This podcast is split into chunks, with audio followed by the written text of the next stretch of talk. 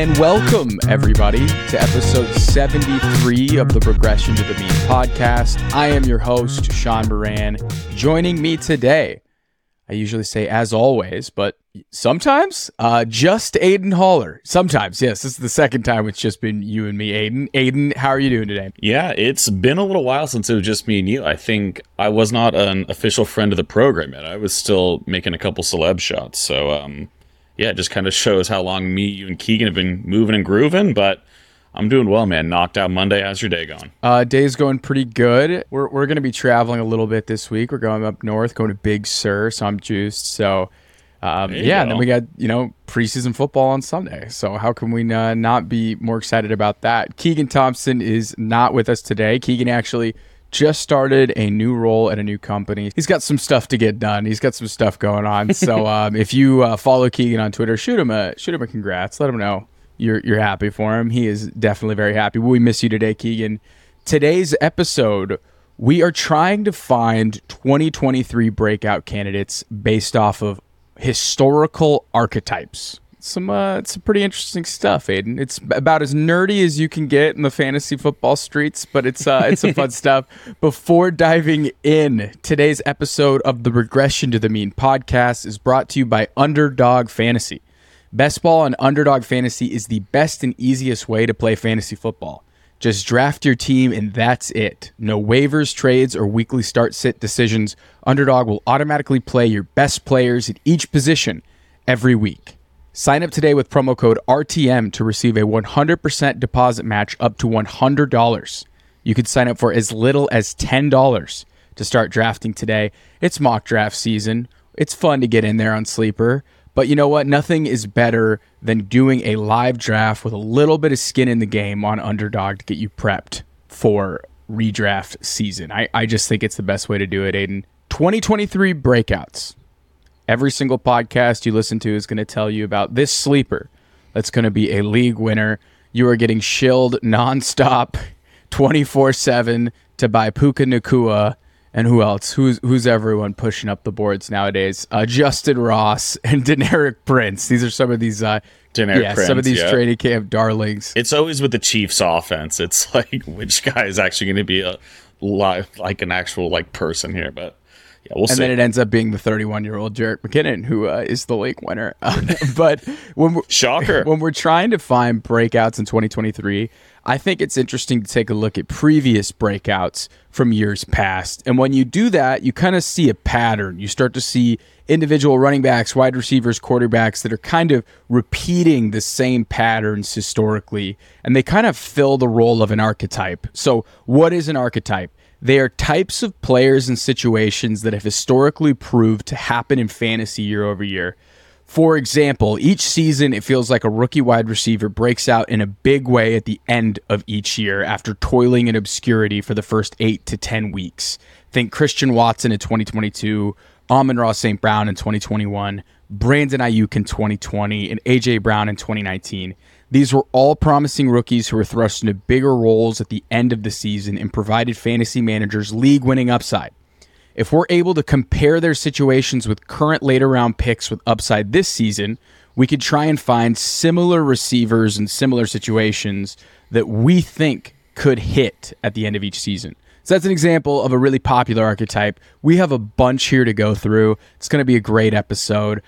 Starting off at the first archetype, it was the one we just used as example. It is the late season rookie breakout wide receiver. So I've got a list of about five or six late round redraft wide receivers that I think could hit.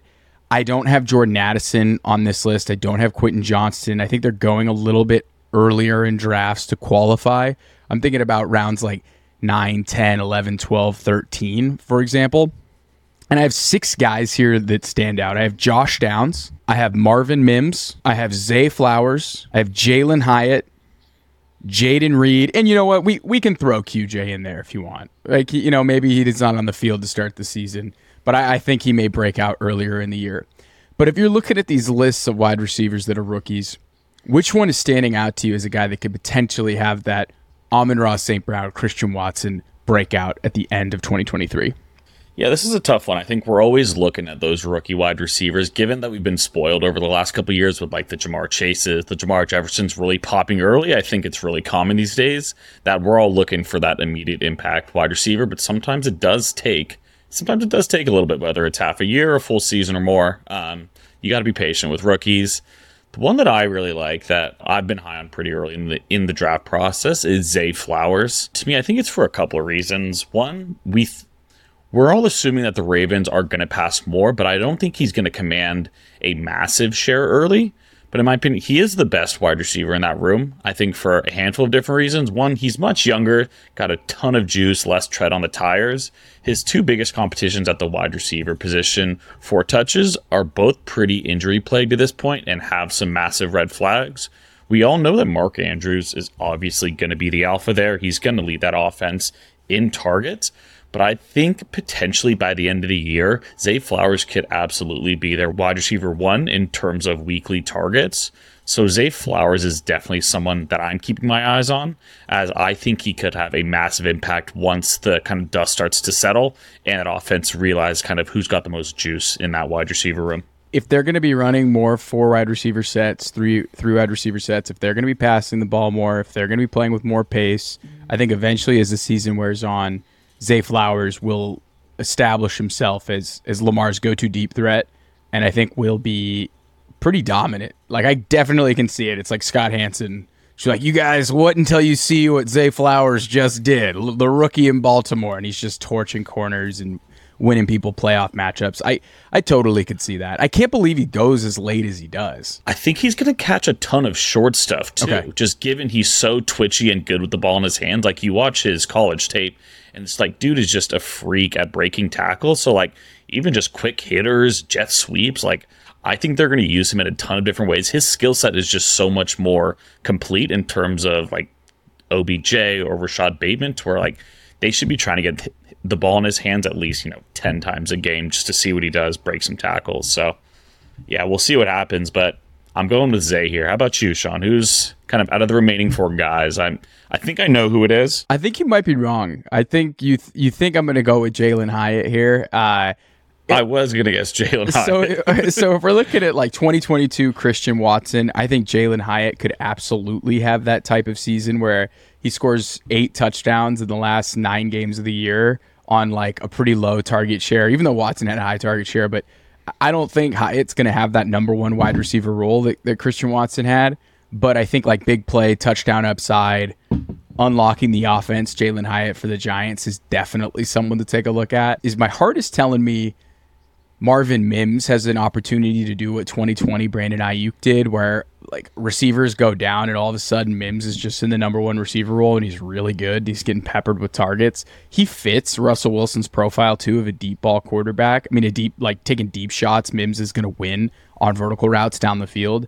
It's like I wouldn't say he's Tyler Lockett, but there's similarities to their profile in terms of, of speed and, and route running. He, he's a, he's a baller, but I got to go with Jayden Reed here. I think Jayden Reed is someone that really intrigues me. Christian Watson, injury issues in year one. Romeo Doubs, injury issues in year one. Luke Musgrave, the other tight end who's going to be on the field a ton, tons of injury issues in college. I think this is a type of offense where Jordan Love is going to need gimme routes and easy stuff over the middle of the field for them to move the ball. And Jayden Reed is is very similar to Amon-Ra St. Brown in terms of a prospect profile, in terms of where he's going to play. He's going to be a power slot. I love slot receivers. Could just be a situation where all of a sudden Jayden Reed is getting a ton of targets in games because of just the fact that he's on the field with limited competition and other guys might be out. So I think I'm going to go with Jayden Reed as just a random guy starting in week eight or week 10. You pick him up off the waiver wire and he's your flex each week and you're you're just winning because of it. No, I like that one. I think one of the biggest things you said is just like the lack of competition. Like that offense in general is kind of a huge question mark, and I think it might take them a bit, just like in general, both to kind of just like figure out their identity and kind of get into an offensive groove. But outside of Christian Watson, who's to say he's not the second best pass catcher on that field? You know, I know they have Romeo Doubs, they've got the two rookie tight ends, but to your point, Jayden Reed could definitely step into a handful of targets on a weekly basis, stepping into that kind of second part of the season. Um, kind of like I kind of look at him pretty similar as Zay Flowers, funny enough, when like you look at their size and their ability to do things both inside and outside of the numbers. I think um, those are both pretty fun picks as I think both of those offensive coordinators should be looking to get those playmakers the ball in their hands and get them into space as I think they're both going to be super fun to watch. The next archetype I'm looking at is a sophomore wide receiver who breaks out after a strong finish to their rookie year. Uh, some of these names similar to what we just called out. I have AJ Brown in 2020, Amon-Ra St. Brown in 2021, Michael Thomas in 2017 had a massive sophomore season after a really strong finish to his rookie year. I have three names here I have Christian Watson, obviously set the world on fire with what he did at the end of the year. We have Drake London, who had a 30% target share once Kyle Pitts went down. And then we have Jahan Dotson, who, by all accounts, is just a really good football player uh, for the uh, Commanders. If you're taking a look at this list of three guys who you think could have a really strong season as a sophomore and breaking out, and again, this isn't the Olaves and the Garrett Wilsons. Like I think that's a little more obvious here. I think we're kind of go for something a little bit deeper cut because they're just yeah. Those guys have already arrived. Yeah, they're, those guys they've have arrived. Like, those guys are getting drafted. You know, top twenty yes. in drafts right now. Like second round they're, picks. They're they're the yeah, real. Deal. So yeah, Olave exactly. and Garrett Wilson are, have already been uh, have already broke out in my opinion. So if you're looking at this list of Drake London, Christian Watson, and Jahan Dotson could we put George Pickens? I, I think I, I, probably could put George Pickens. I don't want to. You could put him in the list. Pickens hive. I'm, I do not know how strong his season was, or I, I, I kind of faded that hype. But if you're looking at those four wide receivers, who do you think really stands out as someone who could break out in year two? This is a tough one for me. I could kind of go anyway here. I think Christian Watson obviously has like game breaking speed. Jahan Dotson probably caught more touchdowns than he should have for like how much volume he had. And then it takes you to Drake London, who I think is actually my pick. And the biggest reason is kind of like opportunity and volume. And I think out of the three of these guys, I think this guy is going to see far more opportunities to make plays. And for me, I think that's really what you want on your fantasy rosters is again, you want upside, you want home run potential. And I think between Drake London and Kyle Pitts, there's not many other viable targets on that offense. Granted, it is going to be Desmond Ridder throwing him the ball. You know, everyone has their opinion on him. Is is he going to be good enough to produce, you know, fancy viable targets? And I think so. And even if it's not fantastic quarterback play with the volume that I think we're all projecting he's going to get and how he finished the year, he was really strong down the stretch with Ridder. It seemed like the two of them were really starting to develop some chemistry at the end of their rookie seasons. And that's something that you definitely want to look at building into 2023. So I'm I'm gonna go Drake London. I think his volume gives him just far more potential. He's also just a freak of an athlete, but I think he stands in what six four off the top of my head. Um, like he's a mismatch problem. He's gonna get a ton of red zone targets, and that's something you want in fantasy. You want touchdowns. You want those you know important touches. So Drake London for me. If you look at Drake London weeks 13 through 18, 15.5 fantasy points, 12, 14.6, 9.7, and 18. Majority of that he's coming with Desmond Ridder at quarterback.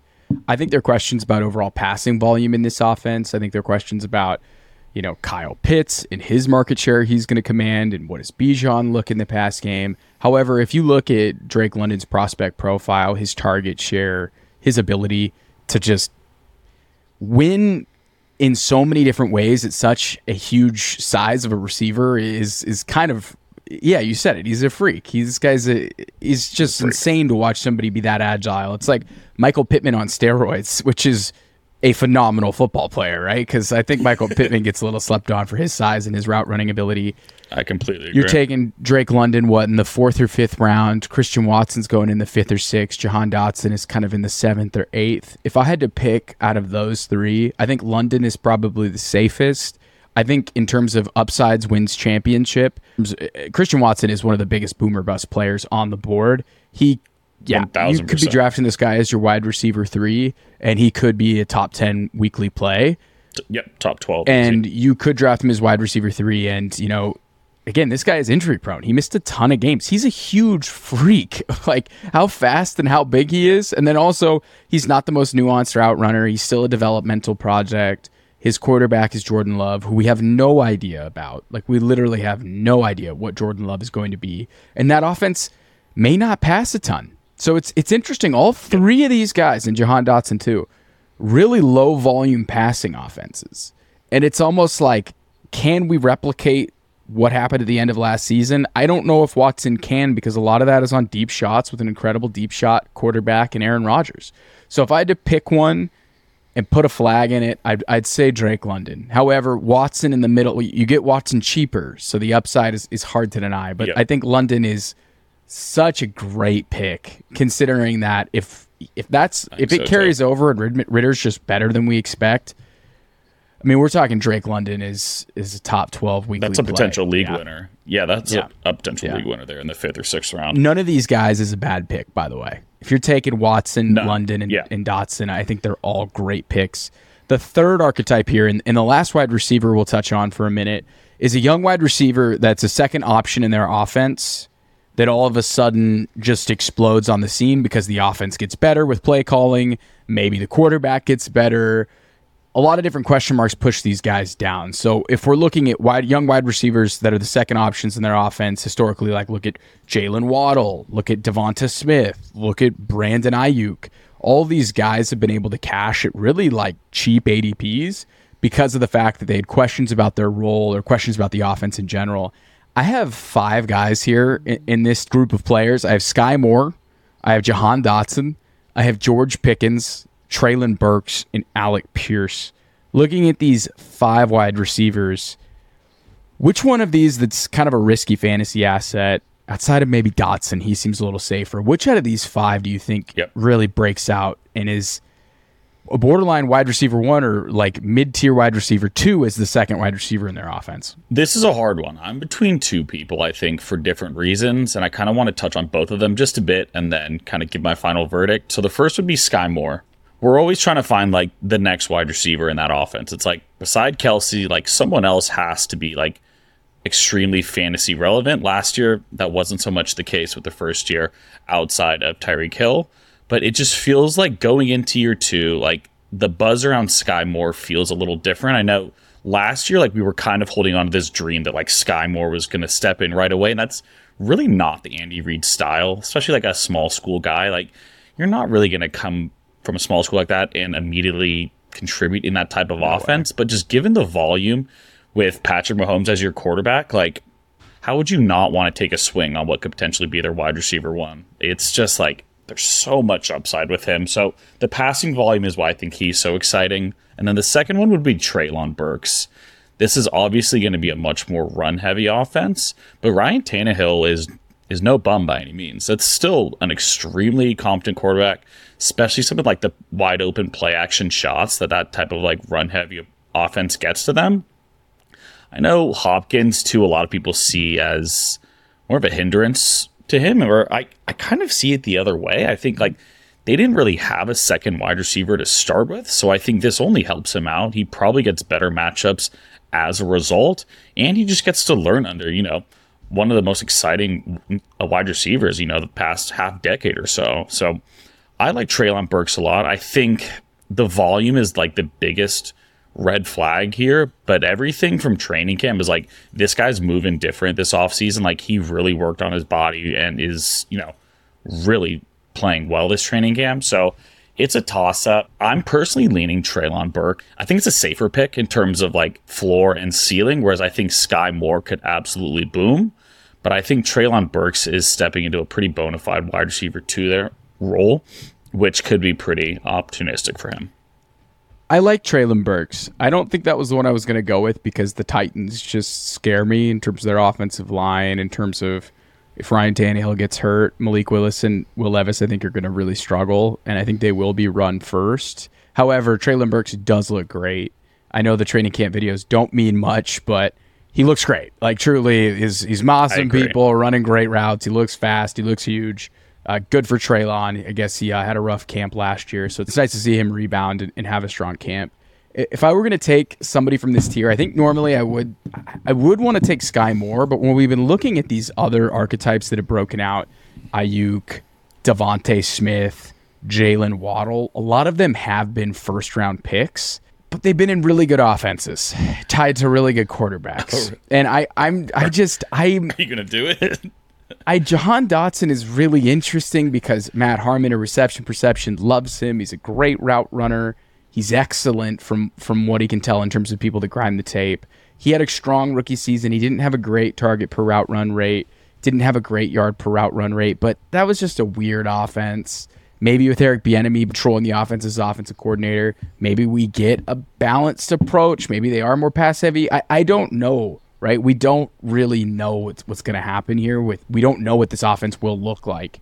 So because of that, I I, ah, I don't know if I can get there on Dotson, but I think I'm going to take George Pickens here because of the hype. I think he would have been a first round pick uh, because of the knee injury. I think in knee injury in college. We we have kind of had a hard fade this offseason on Pickens, and it's slowly become like a neutral fade to where like, eh, I'm listening a little bit.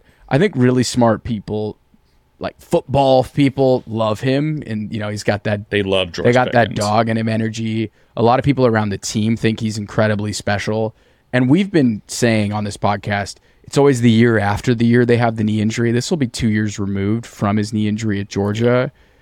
I think there are systemic questions about Kenny Pickett. There were systemic questions about Jalen Hurts, right? Before Devonta Smith blew up. There there were questions about the offense. I I just Matt Canada, I can't I just don't want to draft any Steelers if Matt Canada is the OC. But if I had to take anyone that, you know, goes in the seventh or eighth round and totally smashes at ADP as the wide receiver two in their offense, I think I'm going to go with George Pickens. I think he has a great ceiling, and I, I can't believe I just recommended George Pickens to our listeners. This is, uh, if you've watched Seinfeld, this is the George Costanza. I'm going against what my brain is telling me because maybe that'll just be right. Maybe just draft George Pickens. Maybe I'm just overthinking it. He's the most fun pick out of this group in terms of like, just like the special, just like pure ability on the football field. It's George Pickens. The catches he's making and just like the things he does on the football field is really exciting. It's just like can you look past what could potentially be a bad Steelers offense? But these guys all have red flags. These guys all come with risk. It's just a matter of kind of sifting through that and seeing which one of the risks you're most comfortable with. So I like George Pickens too. I think he could be the wide receiver one there potentially. Like there's I don't think Diontae Johnson is that much more talented than he is. Obviously, like he's shown more in his career thus far, but who's to say he doesn't outscore him this year? Like that's not insane. One of my favorite George Pickens stats was that like the majority of what he ran was just a nine route. It was just only running go balls, and he still had a 62% success rate on go balls.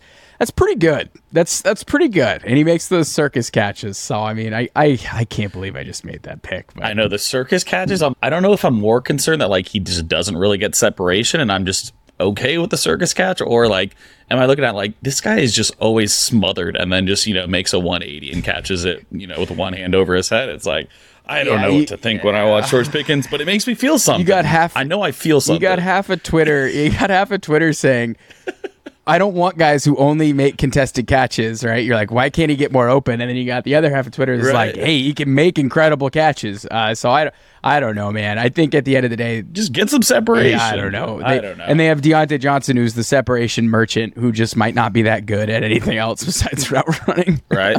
We sh- if they combine Diontae Johnson and George Pickens, it would be it would be like Antonio Brown. It would be uh, Antonio Brown would It'd be be pretty unstoppable.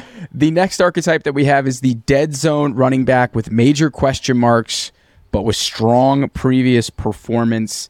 Think Josh Jacobs. We'll just we're just gonna call this year's Josh Jacobs. Uh, think of uh, his role could be in question. There could be a new coaching staff. There might be a newly drafted rookie uh, with competition for touches.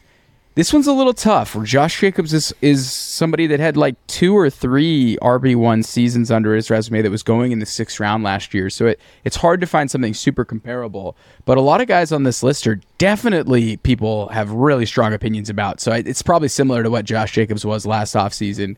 I have Najee Harris, D'Andre Swift, Miles Sanders, Travis Etienne, and Kenneth Walker. I get it. Before you I get it. Walker and Etienne are younger, but they do fit the bill in terms of dead zone, rookie competition, potentially role change, etc. So if you're looking at this list of five people, who's jumping off the page to you right now? So there's two in particular for me, but the one I have to go with is Travis Etienne. I think there is like way too many green flags next to kind of his player profile for this year to like not just be absolutely amazed. Like his first full year coming back from the Lisfranc injury, uber productive year last year. He's going to catch a ton of balls. And the Jacksonville Jaguars are probably going to be a top five, but probably top 10 at worst offense.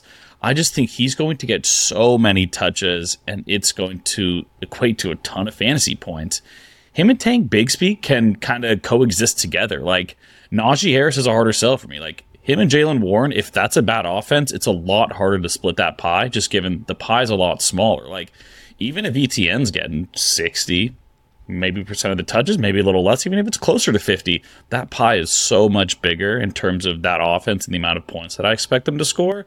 So I think Travis Etienne is an absolute home run pick this year. I know he's in the dead zone, but like I don't really draft him with any fear this year. I think he's going to be even better than he was last year and probably outperform his ADP. So I'm I'm beyond high on Travis Etienne this year. So the profile we have an elite athlete coming out of college. This was essentially his rookie season last year. Usually you're going to see yep. a big jump from year 1 to year 2.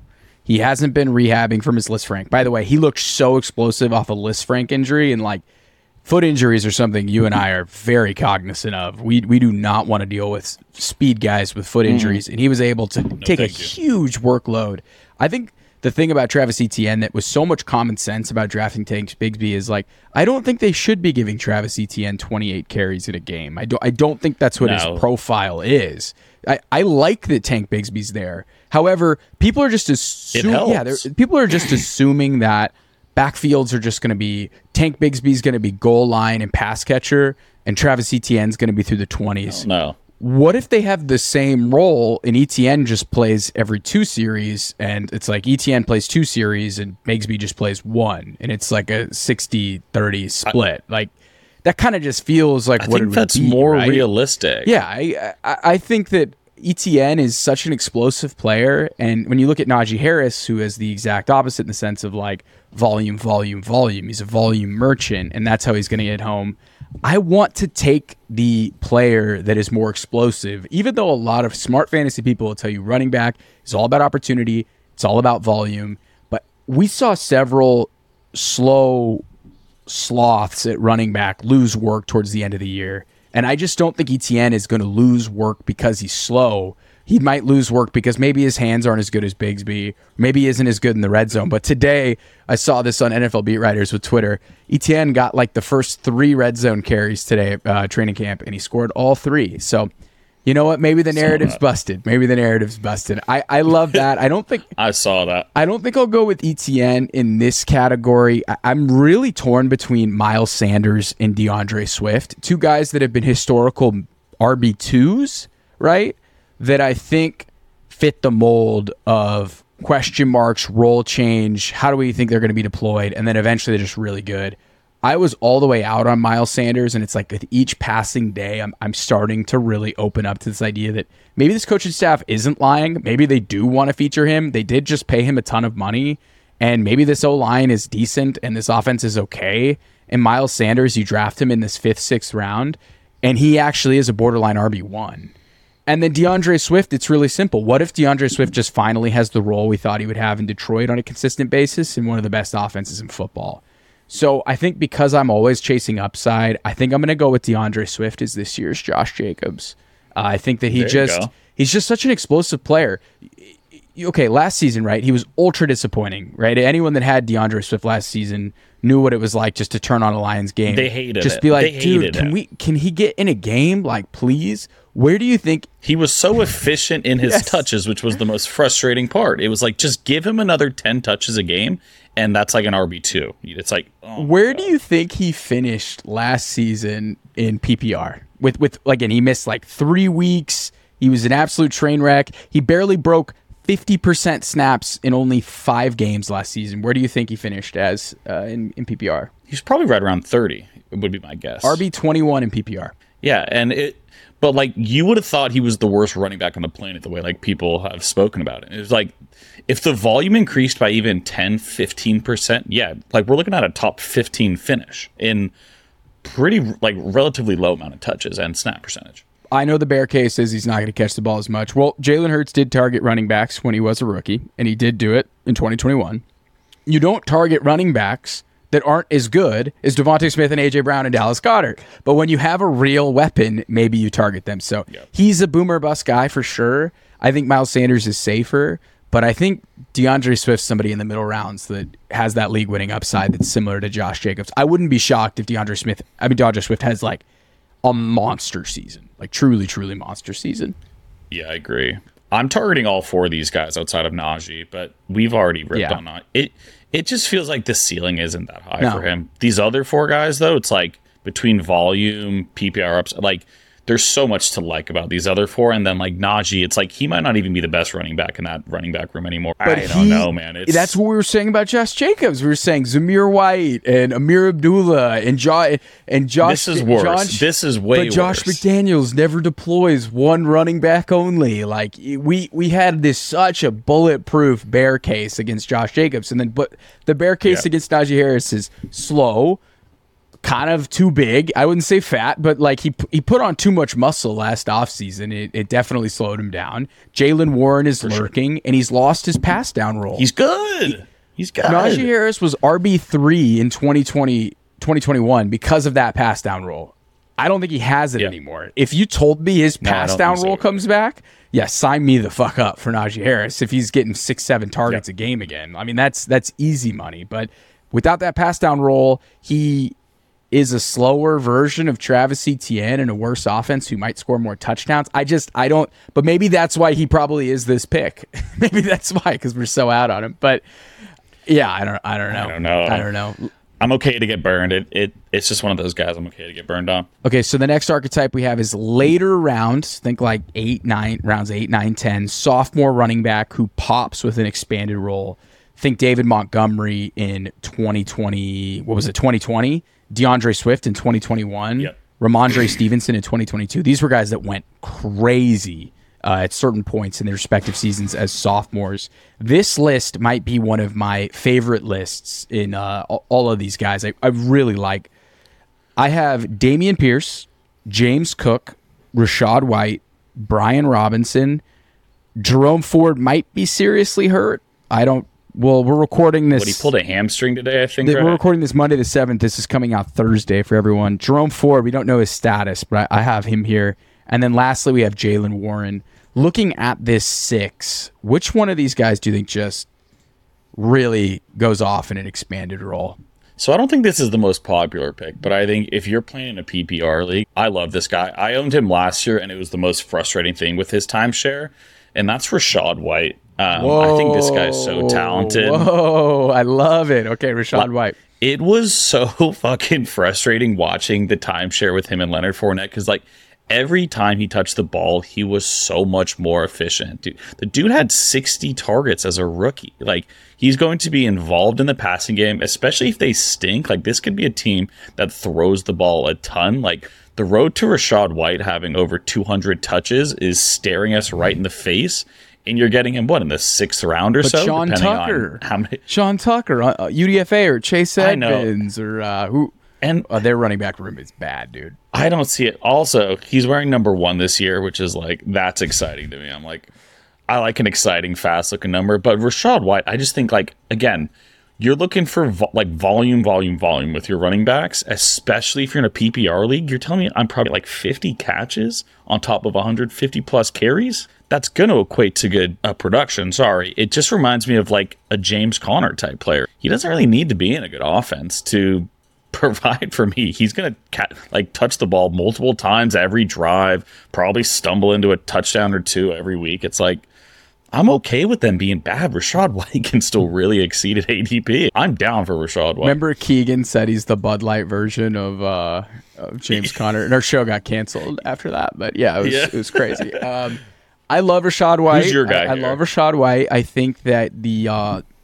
okay, so he, I've read some prospect profile. I mean, I've read some profiles on him about his year one because it was bad, right? It, it was not efficient. That offensive line was terrible. Neither was Leonard Fournette. It was bad. Really weird offense. It's almost like throw that whole entire offense out last season in terms of just the Tom Brady. 50 year old man grandpa offense. I can't turn still good. I can't turn my back to the defense offense. So I'm really I, I like Rachaad White. I do. His range of outcomes, don't laugh at me.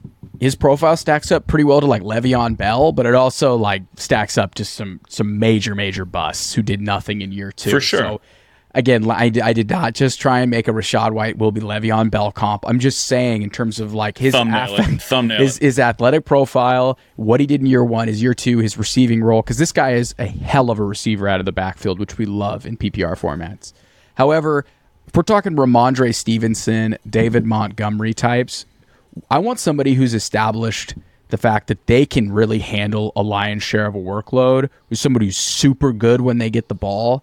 And I think I'm going with Dameon Pierce here. He's really it similar to Rhamondre Stevenson. And remember, people said Rhamondre Stevenson didn't catch the ball, and then all of a sudden they started targeting him at a 16% clip, and it was like, whoa, this guy's actually a really fucking good receiver. Wait just a minute. Wait, where did this come from? And uh, Dameon Pierce was a good receiver out of college. He played in a boomer offense with like Lovie Smith. I don't even know who the offensive coordinator. That again, throw that season out. The fact that Dameon Pierce had like massive boom weeks, spike weeks in that offense should tell you everything. That was an offense set up to fail week in and week out with Davis Mills at quarterback, and Dameon Pierce was a weekly fantasy contributor.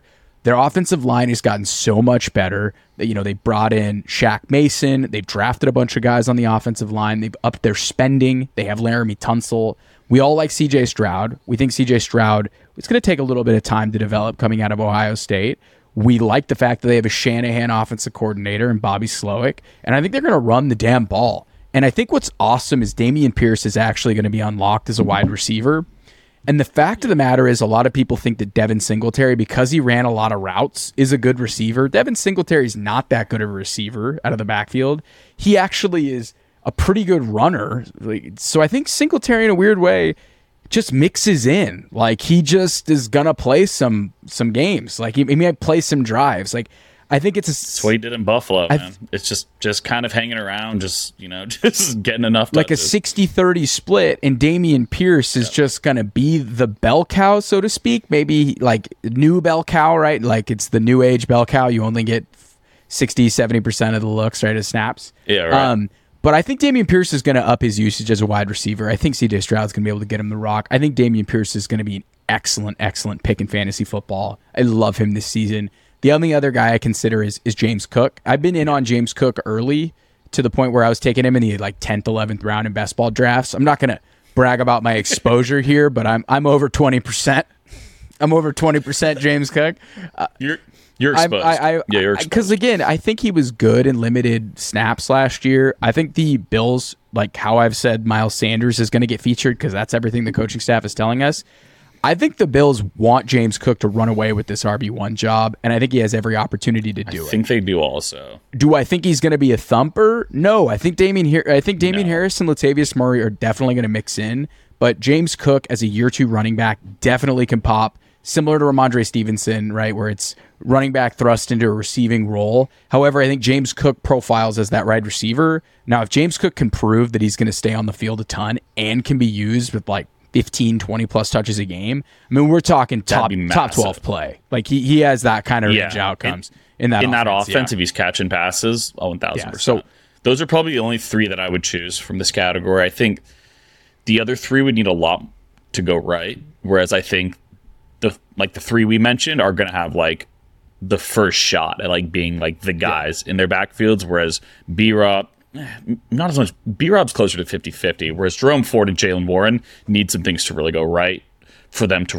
really pop and you know get significant volume. half point PPR, give me all the B Rob. Like seriously, give me all the B Rob. Full Yeah. point, I P- still like him. No. I still like him, but we'll we'll see. I definitely do think he got better after he healed from his gunshot wound that went through his leg. People love to forget about that one. The next archetype. Don't forget. Don't forget. The uh, the next archetype that I have here. The next archetype that I have here is the mid to late round Konami Code QB who breaks out. Konami Code rushing quarterbacks. Think Josh Allen 2018, Kyler 2019, Jalen Hurts 2021, Justin Fields 2022. Usually these breakouts have like kind of a lull at the beginning of the year. Some were just flat out breakouts at the beginning of the year, but these are late round guys that, that are rushing quarterbacks. I've got three here, and one of them is like a complete dart throw. But I, I've got Anthony Richardson, I've got Daniel Jones, and I have Trey Lance. I'm not expecting Trey Lance to start. I've given my opinion on that a ton in the podcast. He might play because of injury. Who who knows? But that's something to keep in mind, right? Because he could break out. He looks great training camp, and he is a Konami code guy. Between Anthony Richardson and Daniel Jones, I think this is a pretty easy layup in terms of the safest one. I think we're both going Danny Dimes here, right? Yeah, yeah. Because I would almost argue like he already broke out last year. I mean, Jalen Um, Hurts broke out in 2021, right? Yeah. QB like six. Daniel Jones, and then and then he jumped was to QB QB one, right? So Yeah, that's fair. Because I, I would rather go with Trey Lance here, to be completely honest. Oh, nice. Um, so Daniel Jones, yeah, like what? I think I just looked. I think he was QB eight or n- yeah. So he was QB nine last year. So I'm like, that's too easy. I I kind of want to go a bit of a harder route here. In my opinion, like Trey Lance is by far the most talented QB in that QB room. If he ends up playing or not is yet to be seen. But I don't know. It just feels like we need to see Trey Lance at the NFL level and like more than just a couple games to see what we've got with him. I, he's so talented, but like when you look at the arm strength, you look at the wheels, he's the total package in that room.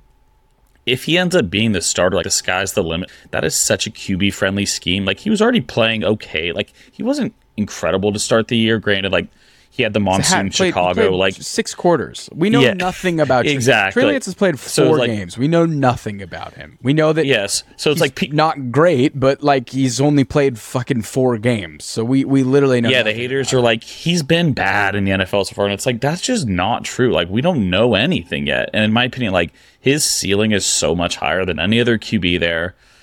It's hard to say if his ceiling is harder than Anthony Richardson. I think it is. I think it is. Um, just given that the 49ers are going to be way better than the Colts. Anthony Richardson, unless he rushes for like, you know, 700, 800 yards, is going to have a hard time kind of fitting this bill.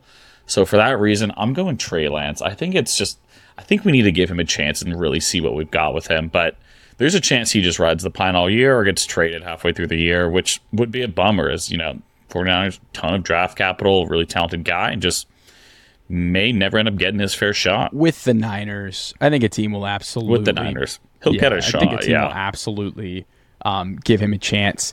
Why can't? Why is it so hard to look up? Okay, cool. I, I think between Daniel Dimes and Anthony Richardson, it's like choosing my favorite son. Um, I love both of these guys so much. Right. I, I think if you told me that Daniel Jones had the Anthony Richards, I mean, had the Jalen Hurts leap, like similar leap, like he's the quarterback that makes the leap after a good year, and it's like not Justin Fields. I'm sorry, we love Justin. This isn't this isn't sacrilege, but I'm just saying I wouldn't be that shocked if Daniel Jones is a top three, top four fantasy quarterback this season with the increased weapons that he has. With the rushing upside, he's one of my favorite picks in all of fantasy. He's a reason why you go late round, in my opinion. I think I'm gonna have to go Danny Dimes, but you but you said it. He kind of already broke out, so it feels kind of like cheating. I will say this. Yeah, it feels like a cop. I will say this. Okay, with Anthony Richardson, been, this is from Hayden Winks at Hayden Winks. There have been eight rookie QBs with 75 plus runs. Here is where they would have ranked in fantasy points last year: Cam Newton QB three, Robert Griffin QB five, Josh Allen QB seven, Lamar Jackson QB eight, Russell Wilson QB eight, Kyler Murray QB eight, Vince Young QB nineteen, DeShone Kizer QB twenty three. So that's pretty pretty good company. So that's something to keep in mind. I think draft both these guys. You want to win your fantasy league, draft Anthony Richardson and Danny Jo- Danny Dimes, and then if Trey Lance gets Yeah, an opportunity to start, you're picking him up on the waiver immediately. For sure. immediately. This one quickly, I I think we like two of these guys, but I just wanted to call this out. Yeah. So yeah, we don't need to get too into this. so this is the QB who benefits from a new play caller. Oh. Think Aaron Rodgers 2019, Dak Prescott 2019, Tom Brady 2020, Matt Stafford 2021, Tua 2022, Trevor Lawrence 2022. These guys maybe got more weapons, better play caller, whatever, and they made a big jump in efficiency. I have three guys here. I have Lamar Jackson, I have Justin Herbert, and I also have Mac Jones. So I know that sounds crazy to say, No, uh, but in two in two QB leagues, Mac Jones is like a full time starter that you basically get for absolutely for free. I'm not gonna plant my flag in Mac Jones, but I think all three of these guys should see a major jump in efficiency with a new play caller with new weapons. I think all three of these guys are interesting. Really quickly, yeah, I don't, I don't know. I don't need Mac Jones. I don't need Mac Jones. Herbert and Lamar should both be top five QBs this year um, in their new schemes. They've both been right around it the last couple years, anyways. But no, I don't need Mac Jones. Uh, he, in a two QB league, maybe, but like I'm I'm not dying to have him. It it feels like he's a couple games away from getting replaced by Bailey Zappe potentially. So I'm like, I don't know. I'm not.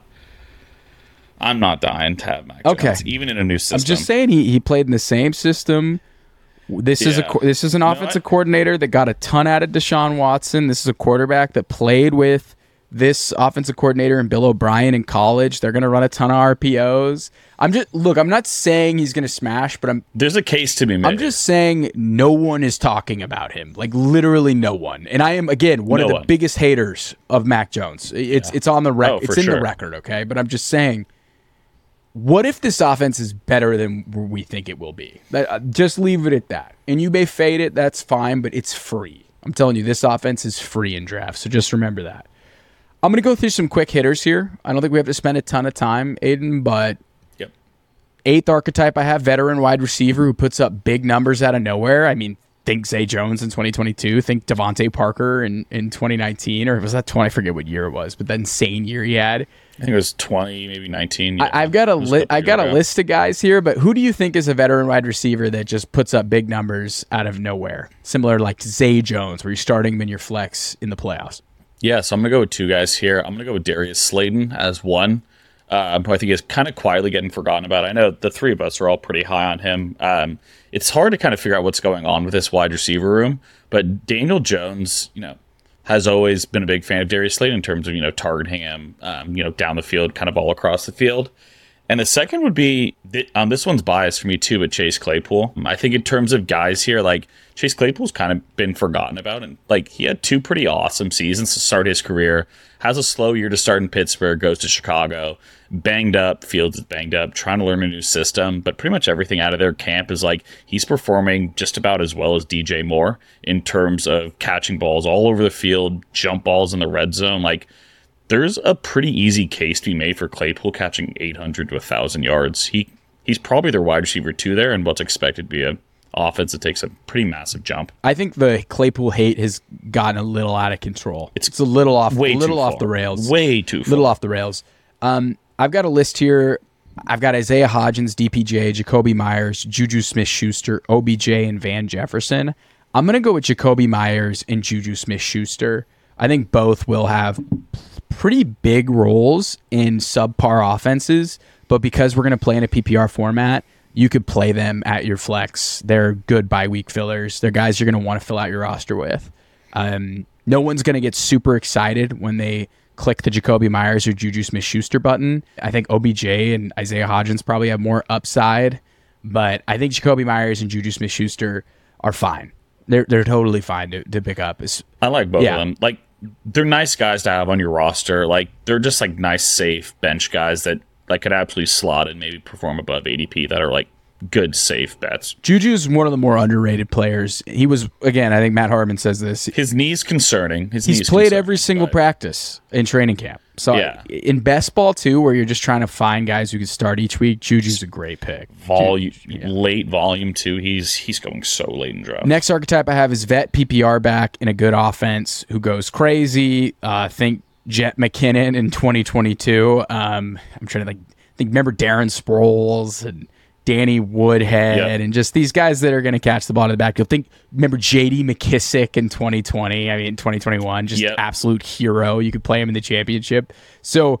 I have a list of four. I'm curious to know what's your who's your like vet PPR back you're banking on this year. you know who I'm picking here because I think he's even more than a PPR back. It it it's Samaje Perine for me. I I love Samaje Perine. I'm not very in on Javonte to start with, and looking what Samaje Perine did at the end of last year, I think he's going to get a ton of volume in this offense, both in the passing game, but just running the football. I think he's a super talented rusher. So.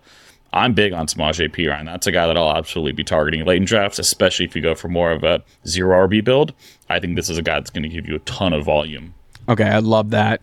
I love that. We've been big Perine drafters. I originally Huge guys. I originally had Clyde Edwards Helaire slide it in here. Um, but I think Isaiah Pacheco is going to play, and that backfield's a nightmare. I think Clyde's like one of my favorite last clicks in best ball. If you watch our best ball drafts, Oh, you're gonna do it, huh? Um, you're gonna do it. just when I thought I was out, they roped me back in. Oh, wow. And I've now heard some very smart people connected to the New Orleans Saints that say that Alvin Kamara has been miscasted in this thumper role. They've leaned on him too much as their base back. And that's why they've spent a ton of capital in Jamaal Williams and Kendre Miller. They might even bring in Kareem Hunt. And I guess all of this is because they want to put Alvin Kamara back in the role that he excelled at for so long. And that was as a wide receiver out of the backfield. If Alvin Kamara is given his old role, you're getting him in the ninth or tenth round. Insane. But he showed so much decline. He's he was not good last year. Um, you have got to have a massive risk appetite to do it. But the like, ninth round, upside wins like championships, dude. where he finishes, yeah, it it's. But like, yeah, you got to have a nice running back room going into He was this, not good. or you've just got to be. He was not yeah, good no, last year. Not good at all. Like the last like second half, especially was dark, dude. It was like I didn't get it. dark, It but did not get the usage. They were using him so No. weirdly. But Nick Underhill, They weren't using him very well. Nick Underhill, Nick Underhill of New Orleans football made had this whole long article about how they've been tracking him and he's faster. He he went to a new specialist to learn how to run again. All the buzz things I love, right? I mean, that's just pure like that's catnip to me. Like you re-engineered your gait so you could be faster and play longer. Uh, that's that's the stuff that gets me. They're leaving breadcrumbs for us. But again, if he is back in that wide receiver, that pass catching back role with, Oh. with Derek Carr, who will dump off to the running back. It, I at, mean, at round nine ADP, I can't believe I it. I can't believe I might be back in on Alvin Kamara. I did not expect to get here. This is weird. I I'm not saying he's a, he's a It's- target, but like Yeah. it, maybe we're at the point of the offseason where I'm now just I've seen so many narratives, I'm buying everything. just overconsumed at this point. but I'm telling you, in the ninth or tenth round, I'm gonna consider it. we just did a mock draft. If you haven't watched it, it's on our channel. It's great on YouTube. I did a zero RB build, and I was like, I could go for a third RB in Alvin Kamara. This would be pretty cool if I went that route. Honestly, like I'll just take the swing. or we have two more here, under the radar rookies with a huge roll out of the gates. Think, uh, think Damian Pierce last year. Think James Robinson. Just guys you're not really expecting. I'm not going all running backs here, but I I have a bunch of tight ends uh, it's mostly tight ends and unheard of running backs. If you're going to pick one kind of under the radar rookie who has huge roll out of the gates, who are you going with? I think I'll go with Bigsby. I, I I know we already talked about it a ton. Like, there's a ton of buzz around him. Like, they really like him. They drafted him there for a reason. There's plenty of touches to go around with him and Etienne. I think he could definitely have you know a dozen touches or so every week in that offense. I think yeah, take Bigsby. It, especially if, if you take Etienne early, like. Bigsby is someone you should probably be handcuffing late in drafts in case something was to happen to either one of them. Yeah, I mean, if if if Etienne gets hurt, if, if. Etienne gets hurt, I mean, Bigsby. Uh, smash. yeah, that's that's a smash. Uh, he's definitely somebody that I that could be picked. I'm gonna go with these tight ends. I, I'm gonna go Sam I Laporta and Luke Musgrave. I'm not gonna go Dalton you go. Kincaid, even though I really like Dalton Kincaid. I, he's not gonna be like again. He's he's competing with Dawson Knox. There, it- it's gonna be like I think a slower ramp up for Kincaid. However, Yep. Sam Laporta and Luke Musgrave are going to be on the field for like every snap that they're healthy. There is A ton. like especially in passing downs, they're going to be on the field. Rookie tight ends usually don't hit for fantasy, but they used to say that about other positions too. Things are always meant to change. Sometimes you zig when you zag. I think these guys are pretty solid picks. You're going to get them very late, I- very late in drafts. I like them. Like they're both already playing a ton, you know. Whether that means, you know, eighty percent like a snap share for them and like, you know, like meaningful targets, I don't know. But I'm pretty big on both of those guys too. You take two of them, right? Maybe you take Laporta and then you take like a waiver wire guy, and then you're just like, Yeah. I'll figure it out. I can. It's tight end. You might end up dropping both of them anyway, and they're going so late in drafts. For sure. Like you're going for upside. Like you might as Yeah. like the upside's worth it for sure. You beat me to it. Um, Last but not least, this is the uh, tight end dart throw. This is the tight end who randomly scores fun a, bunch of touchdowns, like seven plus touchdowns. Think Juwan Johnson in 2022. Hunter Henry scores 10 touchdowns in 2021. Robert Tonyan scores like 11 touchdowns in 2020. Jared Cook scores like nine touchdowns in 2019. Who is the random tight end that's just going to catch a shit ton of touchdowns? I think I'm going to go with Higbee. Um, Okay. I don't know. Again, outside of Kupp, it's just like, sure, we've got Puka, you know, our darling, and then you've got Van Jefferson, but it's like Matt Stafford and Higbee, we know they've already got really strong chemistry. That's a guy that I think just could see a ton of action. Not I'm backing up. A ton of touchdowns is tough because that offense might be pretty bad. Um, but I'm still going to stick to my going guns to here. be good, and, like in terms of volume. and go with Higbee. volume. Higbee's yeah, going to have it. The touchdowns might be tough, so I will like take a half a step back.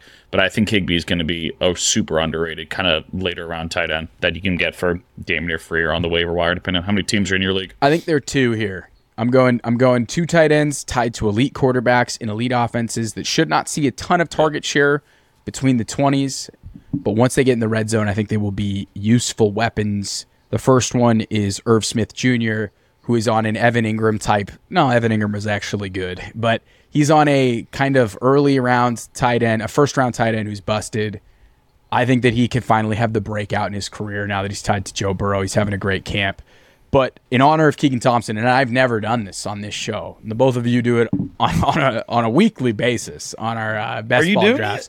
I'm gonna pull the lever. I'm gonna pull the. I'm pulling the lever, baby. I think Tyler Conklin. Pull the lever, There it is. Um, Tyler Conklin is like the definition of the tight end that catches 10 touchdowns. He's literally the definition. The guy was good whenever he's played with like decent quarterback play. He's good whenever he gets peppered Yep. with volume. He's like a year four, year five guy. Year four, year five guys break out and play well. And he's tied to Aaron Rodgers. And sure, are we super high on Rodgers this year? No, not really. But it's still Aaron Rodgers. Like, he's going to throw touchdowns. Like you na- he's going to, he's And you named Yeah, Tonyan in is, Big 2020. Bob Guess who's Tonyan. throwing the Yeah. rock? There he Yeah, is. there it he was is. like, dude, big body in the red zone. Like, dude, I think, yeah. Attaching yourself to a good offense is a good bet to find that uh, tight end that's going to, you know, stumble in for half a dozen tutties or more. That's it. Those are our player archetypes. We've covered pretty much every single position. We've gone through a lot of guys that we think will break out in 2023. We're not calling this our league winner episode, right? But these are just guys to keep in mind when you're on the clock. Upside wins championship. Shout out Scott Barrett. But remember thinking about guys that could fill in archetypes of breakouts from years past. Thank you, everybody, for tuning in. We appreciate you. Keegan's not here, so Aidan, what, what do you love, man? What do you have to tell listeners Um, I love football. about football? I love football. I love Scott Hansen. I love football, and I love the mean team. every time. I love Scott I'd literally too. take a bullet. I'd, I'd take a bullet for, for Scott Hansen. That guy, Scott, if you're listening, we would take a bullet for you. you are uh, you are our hero. We appreciate you. Until next time, everybody.